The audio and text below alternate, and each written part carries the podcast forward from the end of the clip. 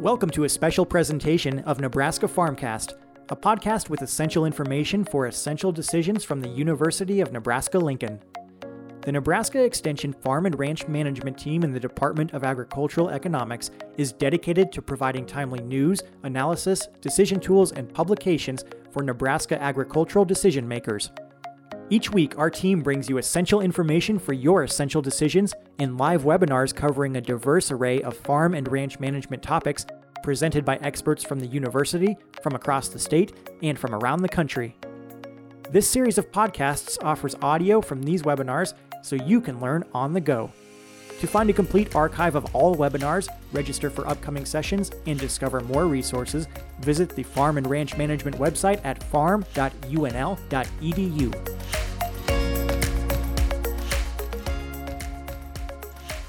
Well, good afternoon in the East and good morning in the West. Thank you for joining our webinar today. My name is Jessica Groskopf. I'm a Nebraska Extension educator at the Panhandle Research and Extension Center, where I am the economist. I'm also the director of the Nebraska Women in Agriculture program. Welcome back to our weekly series of webinars produced by the Extension Farm and Ranch Management Team in the Department of Agricultural Economics. You can find a complete schedule of our future events and our past recordings at farm.unl.edu. We'd like to point out that the Rural Response Hotline remains a great resource for agriculture professionals across the state, providing mental health counseling informa- and information regarding legal, legal assistance, financial cl- clinics, mediation, and more. The hotline's toll free number is 1 800 464 0258. We have also have a wealth of resources related to stress and wellness at ruralwellness.unl.edu. This webinar is a panel discussion co-sponsored by the Nebraska Women in Agriculture program to assist farmers and ranchers to better understand their financial positions. Today, we will look at strategies and steps to consider as you prepare to renew your operating loan. We'll look at balance sheets, cash flows, valuing assets and inventory, refinancing, and more. We welcome your questions in the chat box or in the Q&A at the bottom of your screen as we will be answering those questions throughout today's webinar. Please help me in welcoming our panelists, starting with Dallas Zimbelman, Branch Manager of Archer Credit Union. Dallas, thanks for being here. Also joining us is Tara Janda, a Financial Services Officer with Farm Credit Services of America out of Kearney. Tara, we appreciate you joining us today.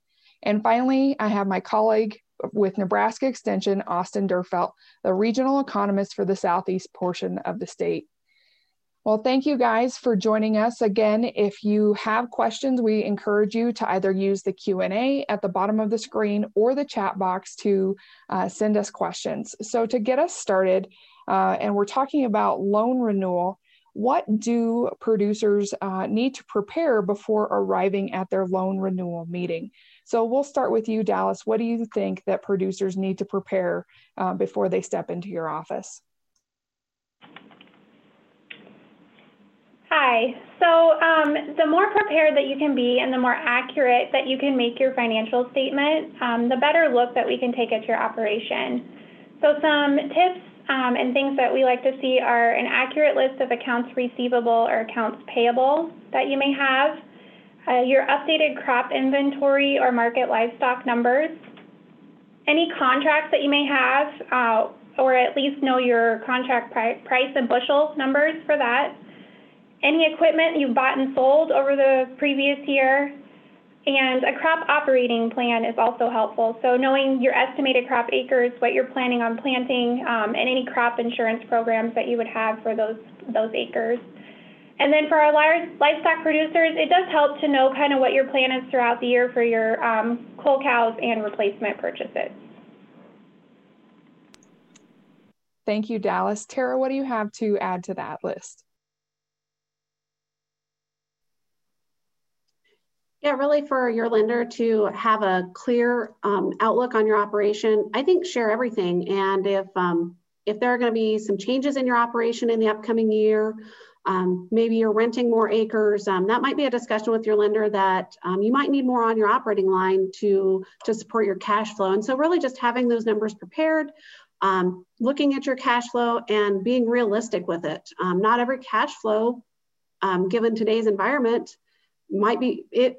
It's going to be positive now with the markets, but um, let's be realistic with those numbers and not just look for one year, but really look for the next five years. Austin, what are your recommendations for preparing for your meeting? I think those all pretty well cover the bases. I mean, when when we start hearing the terms of you know having all your assets, knowing what your grain sold at, what your inventory's at, a lot of that stuff's covered in your balance sheet. And so if you're keeping a financial record and keeping track of stuff throughout the year, and you you know whether you're using software or handwritten methods, if you've got that balance sheet readily available, both at in my opinion at cost method and at market method, you'll have a very good standing when you go in that you instead of the banker trying to help you fill in the blanks, you're kind of leading the conversation as to where you're wanting to go and what you're wanting to accomplish. So Austin, you you touched on our next topic, which is what is a balance sheet. So let's go through a little bit more in detail. Um, how do I create a balance sheet if I've never done that before? And then also, uh, you touched a little bit on valuing assets. Specifically, let's look at um, equipment and livestock. How do I know what price to value those those pieces at? Yeah. So easiest way to look at a balance sheet is, is what do I own? What do I owe other people? And how much value do I have in the business versus what I owe to a bank? And so when we start looking at what I own, those are considered assets, and you have both long and short term assets that are recorded on there. Um, that's anything from the cash that you've got sitting at the bank, which is a very liquid asset that's considered a current asset, to something considered more like um, whether it be land or if you've got a new tractor or a combine, that would be a long-term asset. And in terms of liabilities, again, you've got the long and the short term. Your operating loan is going to be a short-term liability. And then anything longer, if you've got a land loan or a longer note payable, maybe on that combine that you had purchased, that's going to be a long-term liability. And when, what you got to recognize when you're looking at that is the the current year of any of those long-term liabilities is going to move up into your short-term liability. And so it's something that it's it's a picture in time in terms of a snapshot when you make a balance sheet but it is something that's changing each year and even in monthly in some situations where you need to be able to stay on top because some of these financial ratios that you run into when you start looking at it they can flip on you pretty quickly if you're not paying attention and staying up to date on this. So Dallas, what are some challenges that you're seeing on balance sheets coming in right now and some things that that producers need to be watching for when they walk into your office?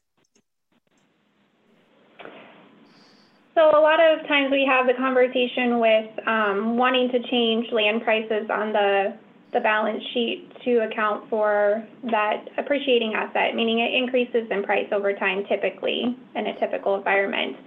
Um, and so a lot of times as a lender, we like to keep those prices um, consistent and not change them just due to the fact that it helps us identify um, trends more appropriately. So when we look at a balance sheet, we're not, um, we, it is important to look at that snapshot in time, but we're also looking at a five-year trend typically as to what that balance sheet has done over time. So we don't want to inflate those land prices unless there's been a material change in um, the land, such as maybe a new well or a new pivot. Um, we can maybe adjust for some of those things, but typically we're leaving them at a consistent um, price, whether that be at purchase price or if we've had a, a recent uh, appraisal evaluation we may adjust at, at those certain times, but typically we are leaving them consistent just to get consistent trends over five years.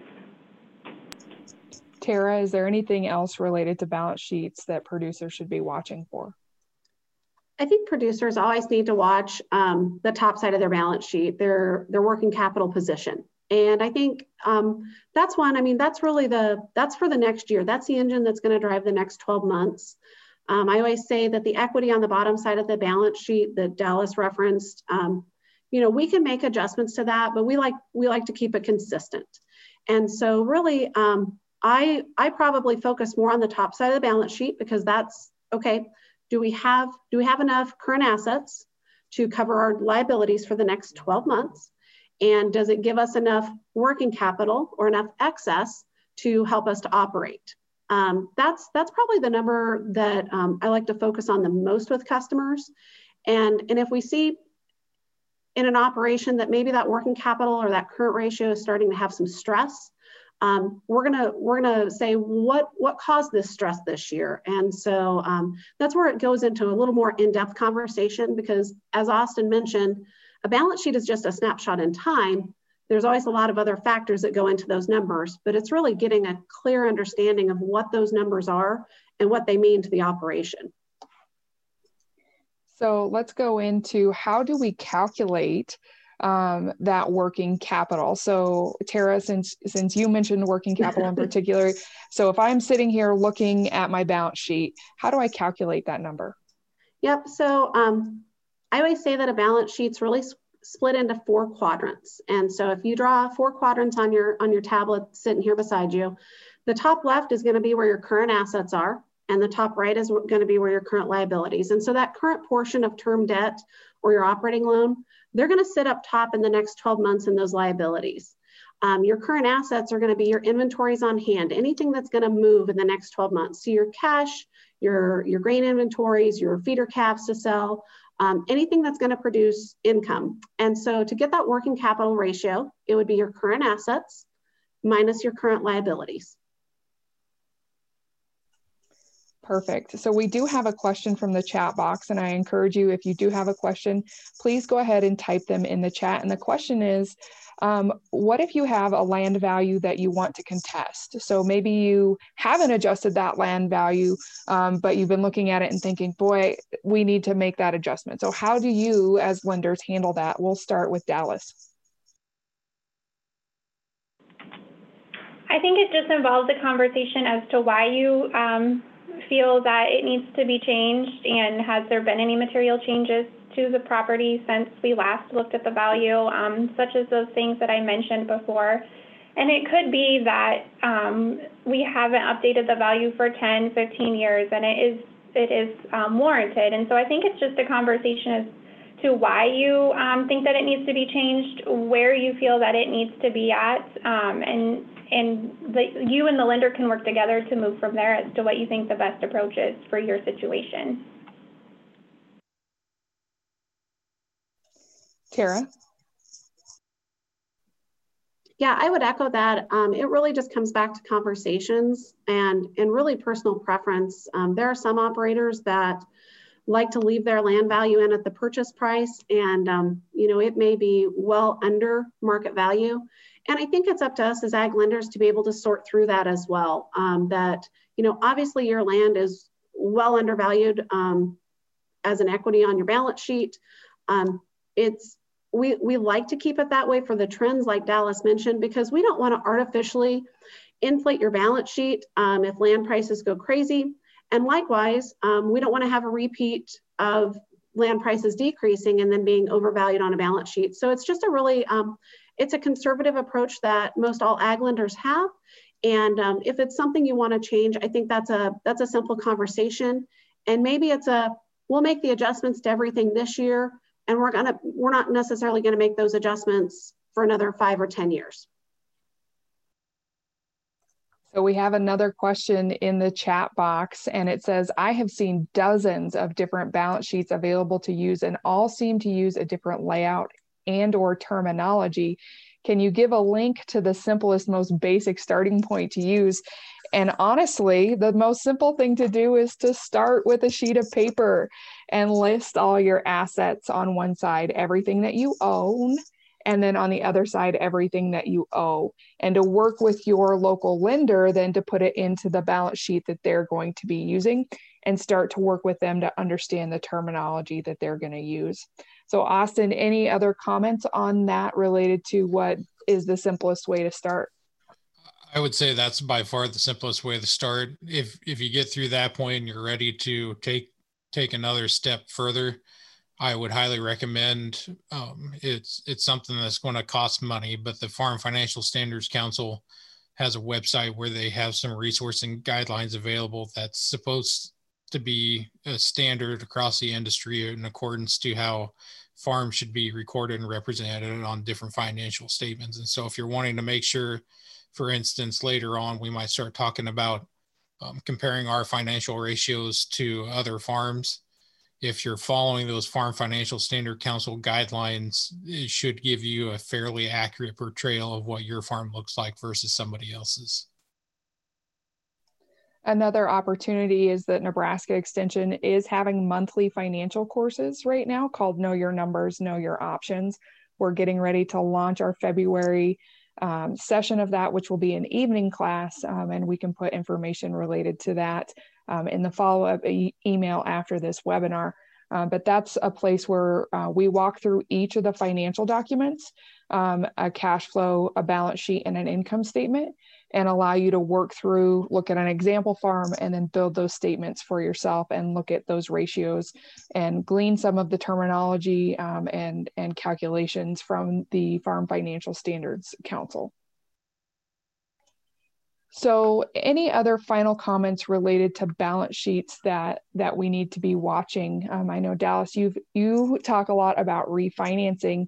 Um, are you seeing refinancing this year?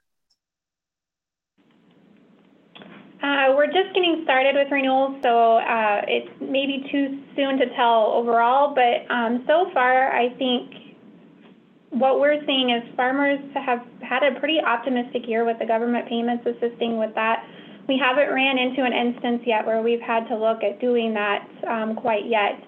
Not to say that it's not a tool that um, might be used in the future, and my advice to producers would be not just to be fearful of that word. If you do end up having to have a refinance, it, it's something. It's a tool that lenders will use to help get you back on the on the right track. Um, and Tara talked a lot about working capital.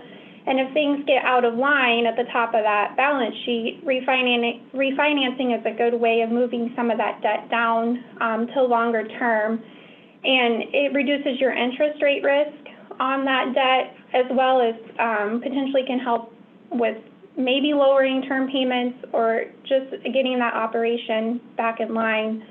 And I think just communicating with your lender um, is critical as to what led to the refinance and maybe what um, things you can monitor or changes that you can make in the future just to make sure that you are successful after the fact if you are having to utilize that refinance option. So, Austin, from your perspective on refinancing, is there any other comments you would like to make on that?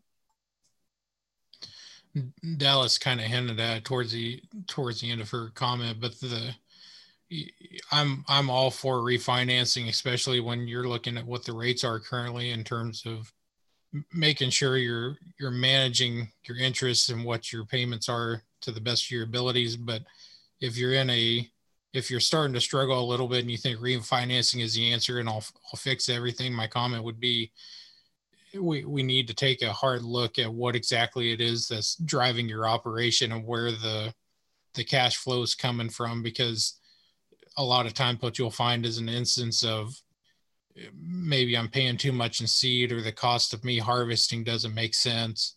And so trying to go through your operation and identify where maybe some of the weak points are so we can shore those up is going to be what the long-term solution is. Refinancing is i don't know if i necessarily want to call it a band-aid but it's not going to fix operations that are starting to struggle. There's more to it than that. Tara, what are your thoughts yeah, I actually jotted down some notes there um, during the conversation, you know, and I think Austin just hit on that. Um, you know, the first question is going to be okay, this is an option, it's a tool in the toolbox.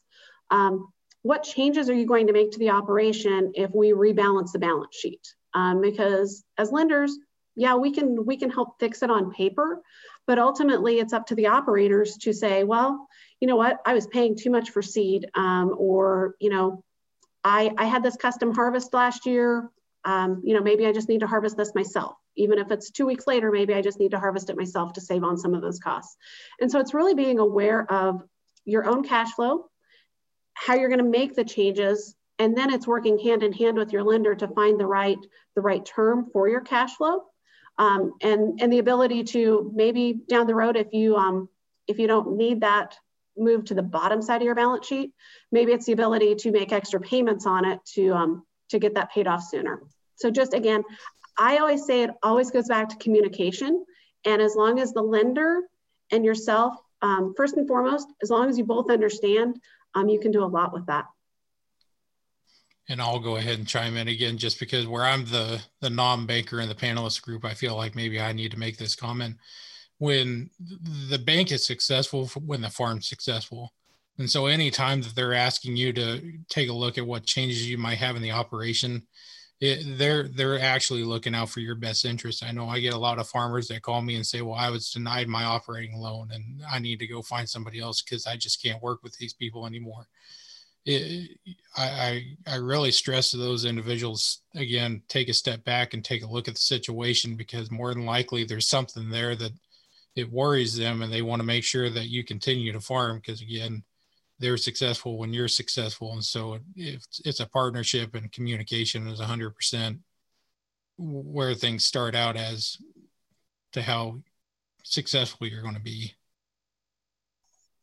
A comment that i would add to that is also it's having a good relationship with your lender. And if if the communication is not flowing well ask for another lender within your institution before you move outside of the bank because it might just be a communication challenge that's existing.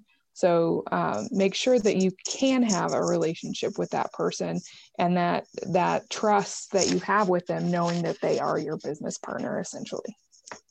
Okay. Any final comments before we start talking about cash flows? I, I was just simply going to, to add if there is something that you don't understand that your lender has said, ask. Because, like any industry, we get caught up in a lot of acronyms and a lot of ratios and we're busy you know we're doing renewals because we all want to get renewed in you know december january february um, just have us pause and if there's a ratio that we say you know we'd like to see this ratio and we keep our, we're hurrying through it um, ask your lender to stop and say, I don't understand. How did you calculate that? And, um, and honestly, it makes us take a step back and, and, and step into a teaching role, which all of us know, yet um, sometimes we take for granted that folks know what we're saying and their understanding. I would just like to add that your lender is truly your one of your best advocates for your operation. We want you to succeed in every way, shape, and form. And uh, you don't need to just stop in and see us at renewal time. Uh, we can use that cash flow that we set up, um, and we can, you can stop in and check in with us anytime. Um, and we have a way of walking you through certain things, or if you're wanting to make a change or something comes up, uh, the, the door is always open beyond renewal. So again, um, I know Tara and Austin have said it, but just communication uh, is, is critical with that. And uh, I know lenders out there will do everything that they can to make sure that their borrowers succeed. All right, so you guys have started to touch on cash flows. So I'm going to start with Austin this time. If I've never put together a cash flow, where do I start and what is a cash flow document? So a cash flow document or what I'll consider a cash flow budget and is basically just kind of an outline of what you predict the farmer operation is going to look like either on a yearly basis or if you're just starting out like one of the questions brought up i would highly recommend doing it on a monthly basis because what you're going to find if you're new to farming is you're going to have a lot of expenses up front and then it's going to be a lot of income at the back end. And so you need to be able to map out exactly when those expenses and incomes are coming in and going out. So you can kind of get an idea of what this operating loan that you might have to get is going to cost um, what some of the trials and tribulations are going to be in terms of your finances when you know do i have to change some of my living habits in order to afford it?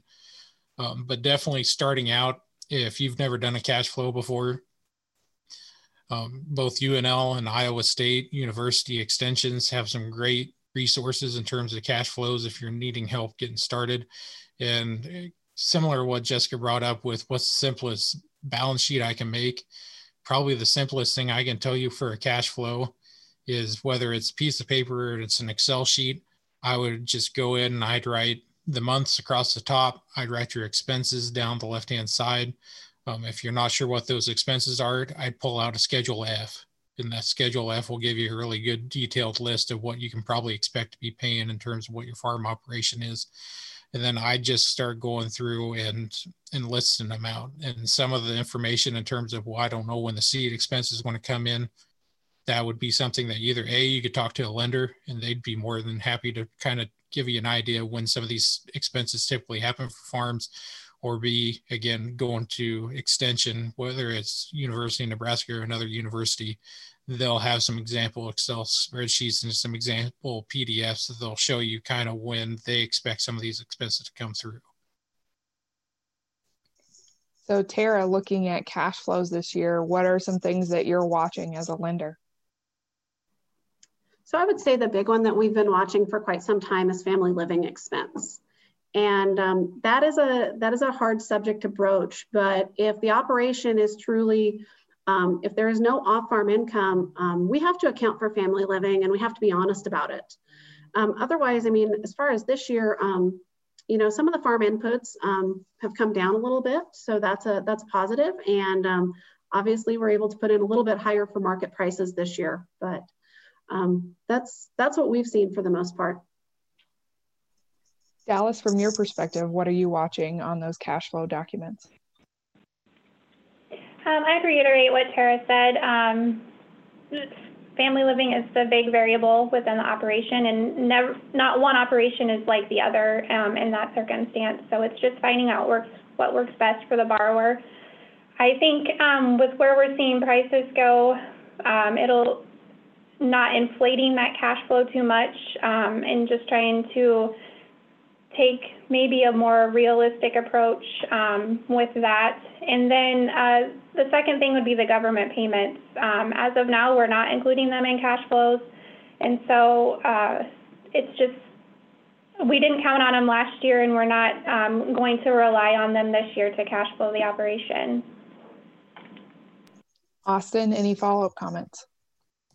Yeah, in, in terms of one of them is kind of just I don't know if I want to call it a pet peeve, but when when you're dealing with cash cash flows and family living, I I highly push individuals to if, if they want to put family living on there, that's fine, but I would much prefer to have a cash flow that was strictly business, and then instead of having family living, have a like a wage account. It doesn't necessarily have to be a wage where you're doing it for tax purposes and keeping track of that stuff, but have a set amount where, you know, for me to be a hired worker for this farm operation, I'm going to take home maybe it's fifty thousand dollars a year, and so I take fifty thousand divided by twelve, and that would be the monthly amount, and so that way you're kind of controlling what that family living is doing, and you can start budgeting because a lot of times looking back at like the 2012 and 2013 when we had that run up in grain prices, family living really got out there to the point where you had some farm operations buying the vacations homes and some other things, and and the the commodities and the markets didn't substantiate that for long term. And when you're looking at trying to price grain, I know grain prices, Jessica mentioned $5 corn and $13 soybeans, but if you're wanting a more long term level-headed approach as to how to value it, I would recommend going to um, the USDA and pulling up one of their forecasted amounts. And so, for instance, the USDA is forecasting 2021 grain prices, corn's at 365 and soybeans are at $10. I would much rather have a conservative cash flow statement and conservative balance sheet and end up being better off in the year than that than I would have it be the other way around because I'll get myself dug into some problems if I go out and start spending money like I've got it and I don't. Yeah, so, I think I think oh. Austin brings up a really great point. Um, you know, that's I would say the run up in corn the last time is really what caused family living to get out of control. And we have to just be honest with ourselves and our operators that, um, you know, if if 50,000 is the wage, then that's what we're going to do. And that's how we're going to calculate our break evens because really that cash flow is going to help you to figure out where do I need to market my grain to cover everything for the year. And if we need to include family living, that's great. Um, if we have some non-farm income that's already taking care of family living, absolutely. You know, we've we've got that, we've got the checks and balances in place. And and conservative on the cash flow. And it's similar to the balance sheet trends that Dallas mentioned earlier. If we do a cash flow each year and we're always conservative with those numbers, um, we're, we're going to be able to see from year to year. And as we go back and compare to the year prior and reconcile, um, it's going to tell us where were we off in this so that we have a more accurate picture in the years to come. So thinking about the, the recent increase in prices, um, how can we control our costs, right? When everyone's seeing grain up. And then we're also seeing then from the feeder side we're seeing grains going up. So how do we balance that in our mind and, and what can we watch for here in the next few weeks as we plan um, our operations for the next year? Austin we'll start with you. I was hoping somebody else would start on that one. Um, yeah, it's my biggest recommendation for farmers and ranchers is you got to have a long-term plan. What exactly is it that you're trying to accomplish? And for instance, I'll just use our farm operation here in southeast Nebraska. At some point in time in the future, I would probably imagine the next 10 years, we're going to have to buy out the relatives when the grandparents pass away. And so we're going to have to come up with a chunk of change. And so when we see grain prices increasing like this, we're not making huge changes in terms of where you know we're spending more on seed or something like that. We're trying to squirrel away money so that we've got what we're going to need for the down payment and the purchase of land and equipment in the future. And so if you've got a you know five or a 10 year plan and you're using that to dictate what your expenses and stuff are i think that'll rein you in when you start seeing these wild swings in terms of prices as to what you should be doing. Any additions dallas? I would just hit on um, income tax time. Uh, don't I would encourage people not to go out and purchase a lot of different equipment or anything to avoid um, that income tax obligation. Now, if there's something that you can do to maybe move you a lower tax bracket from paying um, a higher percentage, I think that's important to work with your accountant to see where you're at with that. Um, but just don't make sure that you're trying to um, avoid that income tax obligation by potentially increasing term payments or other things that could be detrimental to the operation in the long term. And Tara, any final thoughts? Yeah, I, th I think just to re-echo, um, stick with your plan. Don't have a knee-jerk reaction. Um, these markets have always been moving, um, but year in, year out, um, those that stick with their plan, I, I once heard it as a baseball analogy that it's a law of averages. An average is okay um, because that home run is just that. It doesn't always come around. All right, I'm going to take a question from the um, chat box again. Please go ahead and type your questions either into the chat box or into the Q&A. Uh, we will get them answered by our panelists. So this question is, we have the opportunity to purchase part of a deceased relative's property how do we figure out if it will cash flow and where do we go for a lender? So, Austin, I'm going to start with you on that one.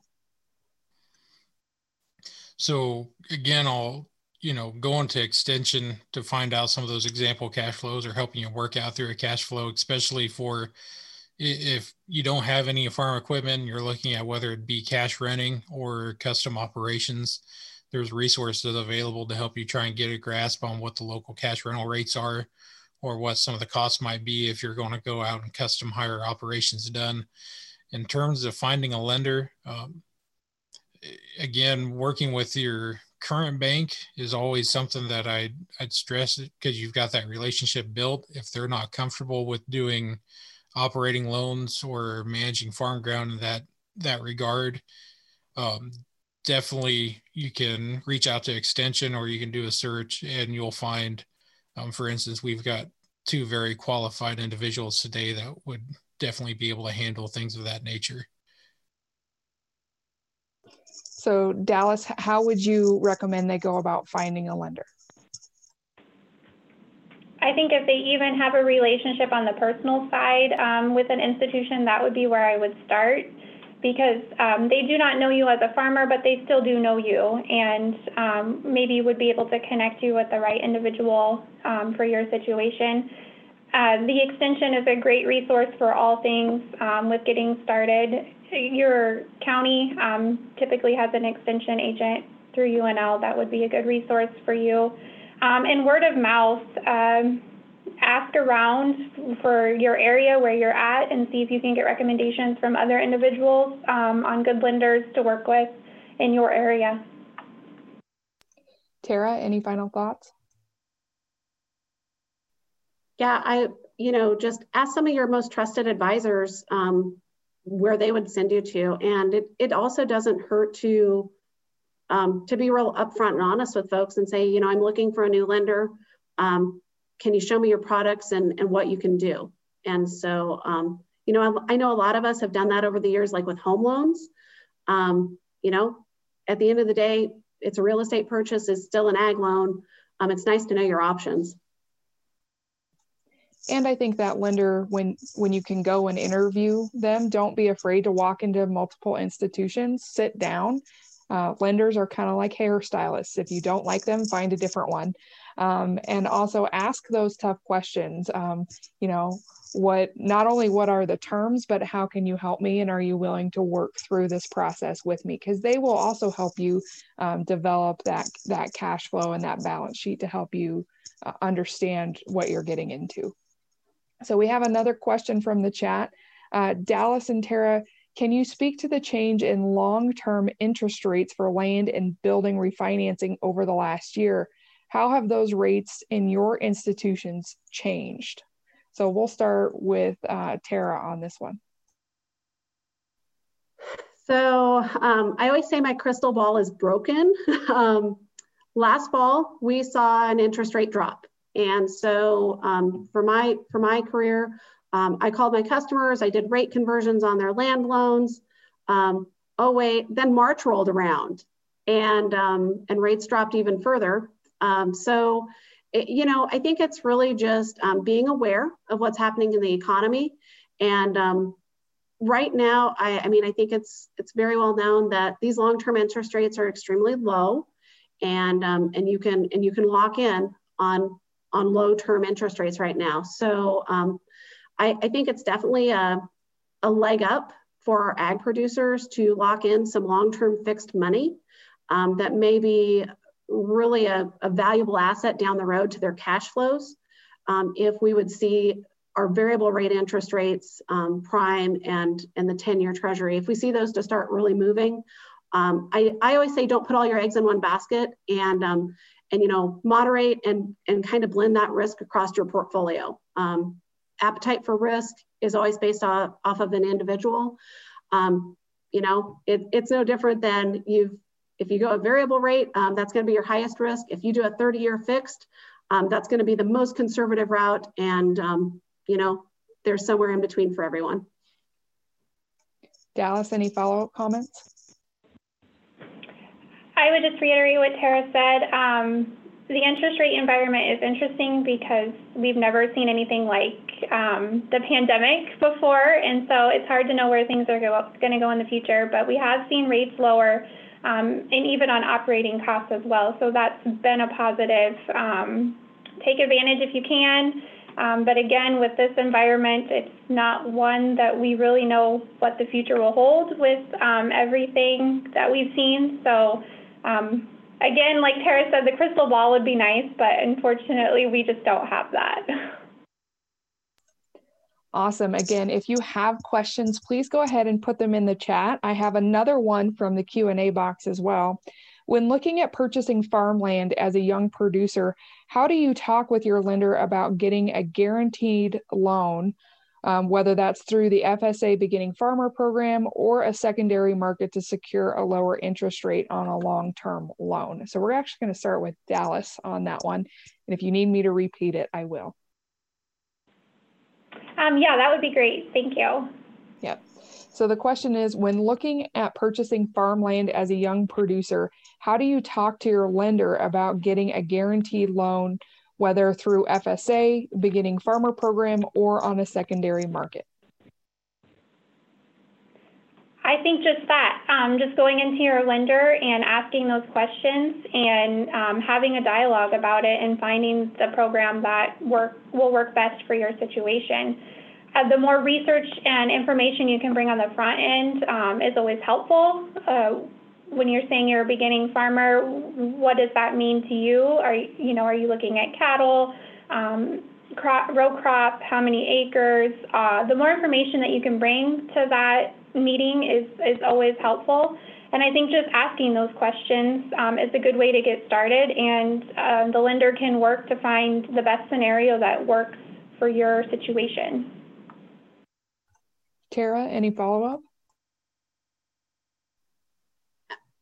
Absolutely what Dallas said, and I would just echo that um, FSA is is a really great place for our young and, and beginning producers to start. And um, they have those programs for a reason, and they have eligibility guidelines for a reason, and it is really to cater to that to that segment wanting to get into agriculture. And so, um, don't be afraid to to look at FSA. They have a lot of information online on their websites. Um, you know, their local offices are also a really great resource, and and I mean, realistically, for for a young person to purchase land, um, it's it's a really viable option for for that first land purchase. And so, um, I I highly recommend for a young producer to partner with FSA and and take advantage of some of those programs as they're getting started.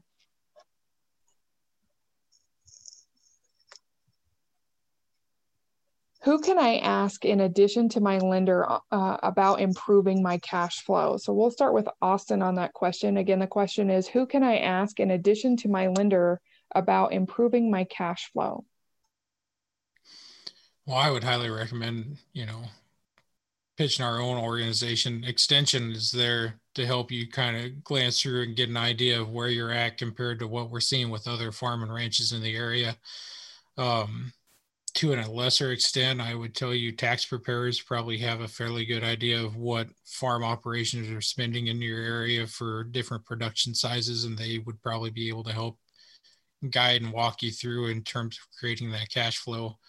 Um, but definitely, I'd reach out to your local extension. Definitely, Jessica or myself for examples um, to get an improved cash flow or try and get a grasp on how to make it make it better from what you've got. I would also recommend Nebraska Farm Business Inc.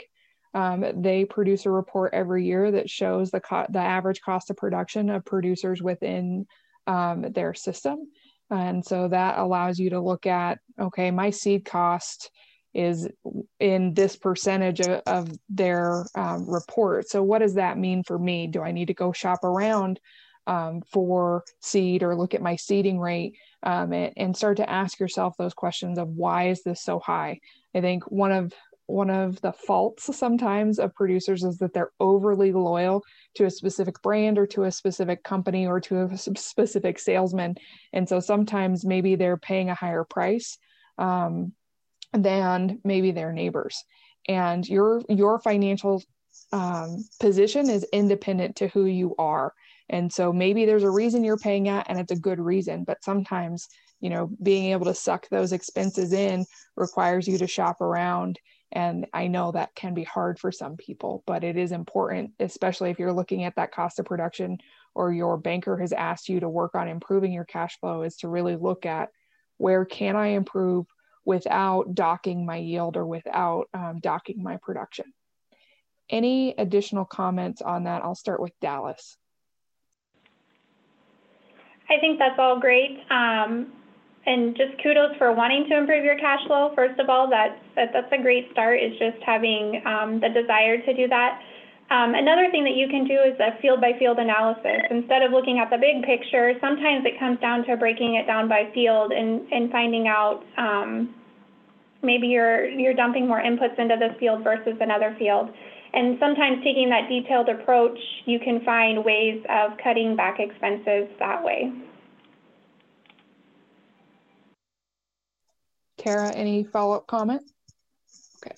Uh, we do have a comment from the chat, um, and they say it could be also be a problem on the marketing side. So making sure that you have a good marketing plan um, and that you're executing that marketing plan. So, for example, you know, looking at that price run up today, not overextending yourself, but looking at if this is the price reality that we live in, um, should I be marketing some grain at this point? Um, marketing can also play an important role in your cash flow.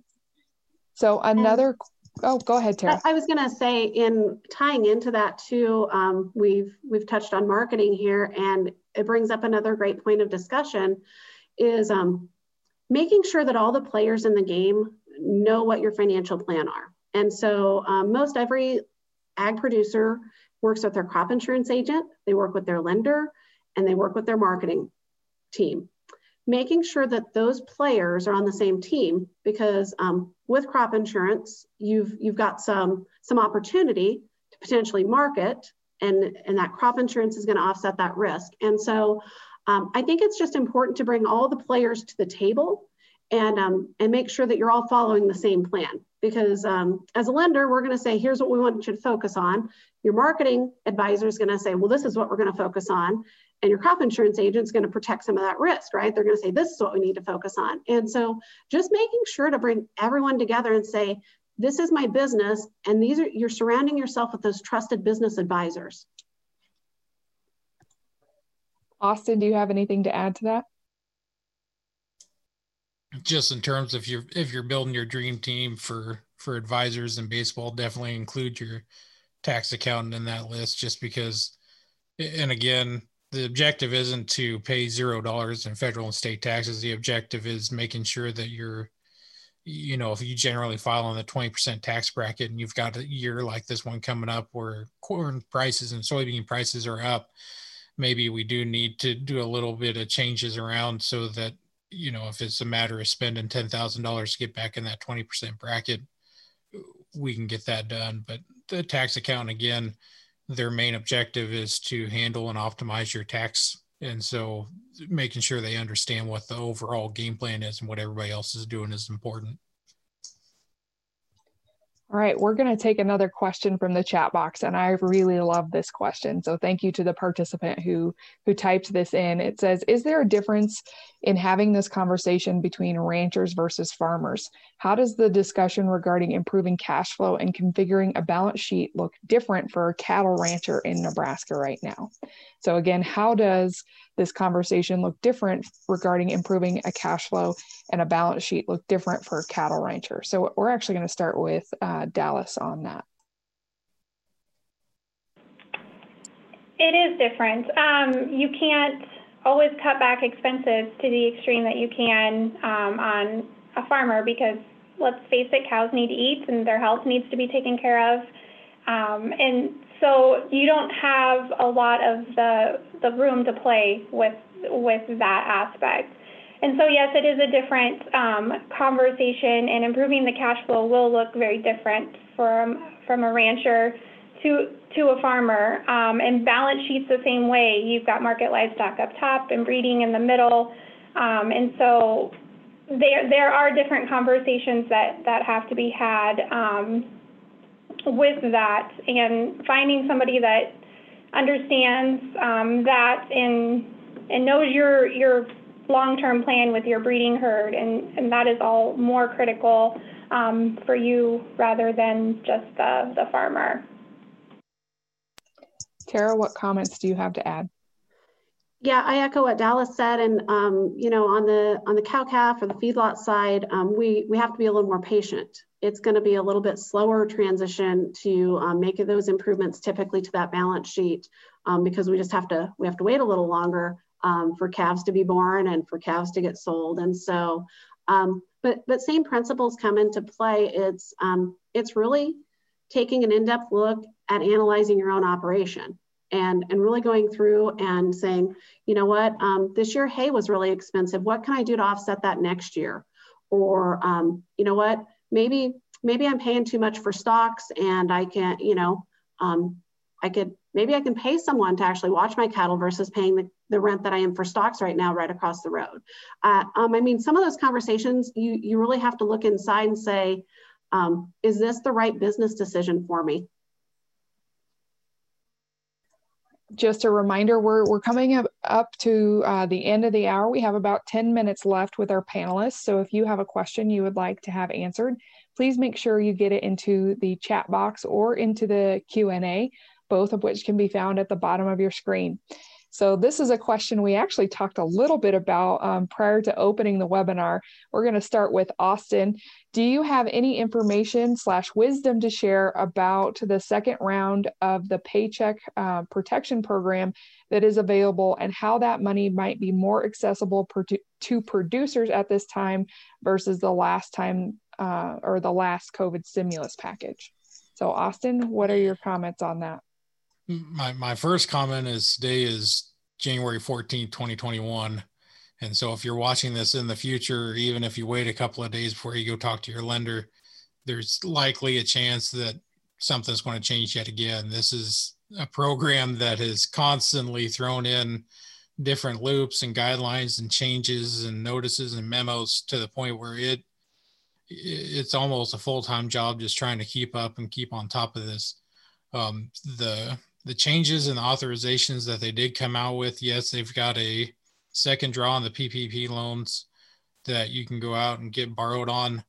Um, those close on March 31st, 2021. The the eligibility, to my understandings, is a bit stricter, but it is there and it is available. The other thing that they've done is for farmers and ranchers, they changed the way the first PPP loan worked to the point where you can go in and have your calculation for your loan reevaluated and possibly increased depending on what what your taxes and guidelines are for your operation financially. Dallas, do you have any follow-up comments on the PPP? Hi, you would just say if you have a Schedule F in your income tax return, I would recommend reaching out to your lender. Um, and just evaluating if you're eligible and what you're eligible for. Uh, just remember to be patient with your lenders. Um, they may not know it all yet. They may not uh, be able to process applications. Whatever stage your lender is at could be could vary. So just be patient with them um, and do know that they are going to get to back to you as soon as that they possibly can. But again, if you have a Schedule F in your income tax return, I would encourage you to reach out to your to your lender um, and see if they can assist you with any of, of this round of funding. Tara, any comments? I think the other two did a great job of summarizing a program that's consistently changing. All right, so I'm not seeing any more questions in the chat, but if you have a question, please make sure that you go ahead and get that in there. Austin, as we look towards 2021, are there any final thoughts for um, this this season of planning uh, for producers on the call? The only thing that I could maybe mention to you know gear you up on is I know I've been receiving a lot of phone calls from landlords asking about cash rental rates because they see the local prices on grains. Um, and that's a conversation of generally what I I've been pitching on my end when they call me and ask me what my thoughts are is again look at what the Nebraska um, farm income has been for 2020. You're looking at almost a third of farm income from last year coming from government payments, and we don't necessarily expect to see that again. And so, yes, prices are going up, but we haven't returned to those 2011, 12, 13 net farm income levels we're back down to what I would have said the average was for maybe 2006 through nine. And so things are on the increase, things are on the rise. We went through the low and we're working our way back up, but I don't know if I would necessarily say this is a time that we're going to start seeing a whole bunch of drastic increases in rental rates and land values. I think we're just starting to tick back to that level where we might start seeing those changes, but I don't think we're quite there yet. Tara, any final thoughts? No, I, I think just to summarize, I mean, it always goes back to communication. And, um, you know, if you have questions, ask. And we're really, as lenders, um, we really are here to help. And, um, and it's, it's not always fun to point out flaws in an operation, but typically, um, if you step back and take a look, um, you're, you're going to probably at some point agree. It might not be that same day, but um, but I, I, would say for most ag lenders, um, our hearts are really in it to keep agriculture going in Nebraska, and um, and we want to see that transition to the next generation. And so, um, as lenders, we're doing everything we can to make sure that that your operation is viable and successful for the long run. And Dallas, any final thoughts? I don't think I could have said it better than Tara did. Uh, just remember your lender is your advocate. Even in those hard conversations, uh, the lender has your best interest truly in mind uh, with those conversations. And uh, we want to celebrate with you uh, in the good years and um, be there to be a tool and an advocate for you sometimes when things don't go quite as planned. So just see them as an, an advocate and, and communicate and have a good relationship with your lender. Awesome. Well, thank you, Dallas and Tara, for joining us today. And thank you, everyone who participated in this webinar. A recording of this webinar will be posted at farm.unl.edu, where you can also register for our other upcoming webinars, which usually happen every Thursday at noon Central Time. Remember to visit farm.unl.edu for a schedule of upcoming farm and ranch management webinars and uh, as well as view the recordings of past webinars. You will be receiving a short survey in your email. We would really appreciate your feedback on today's webinar and your input on future sessions. Thanks again for joining us. This has been a special Nebraska Farmcast presentation of Extension Farm and Ranch Management in the Department of Agricultural Economics at the University of Nebraska Lincoln. To view or listen to more archived webinars, register for upcoming sessions, and discover more timely news, analysis, decision tools, and publications to guide your decision making, visit farm.unl.edu.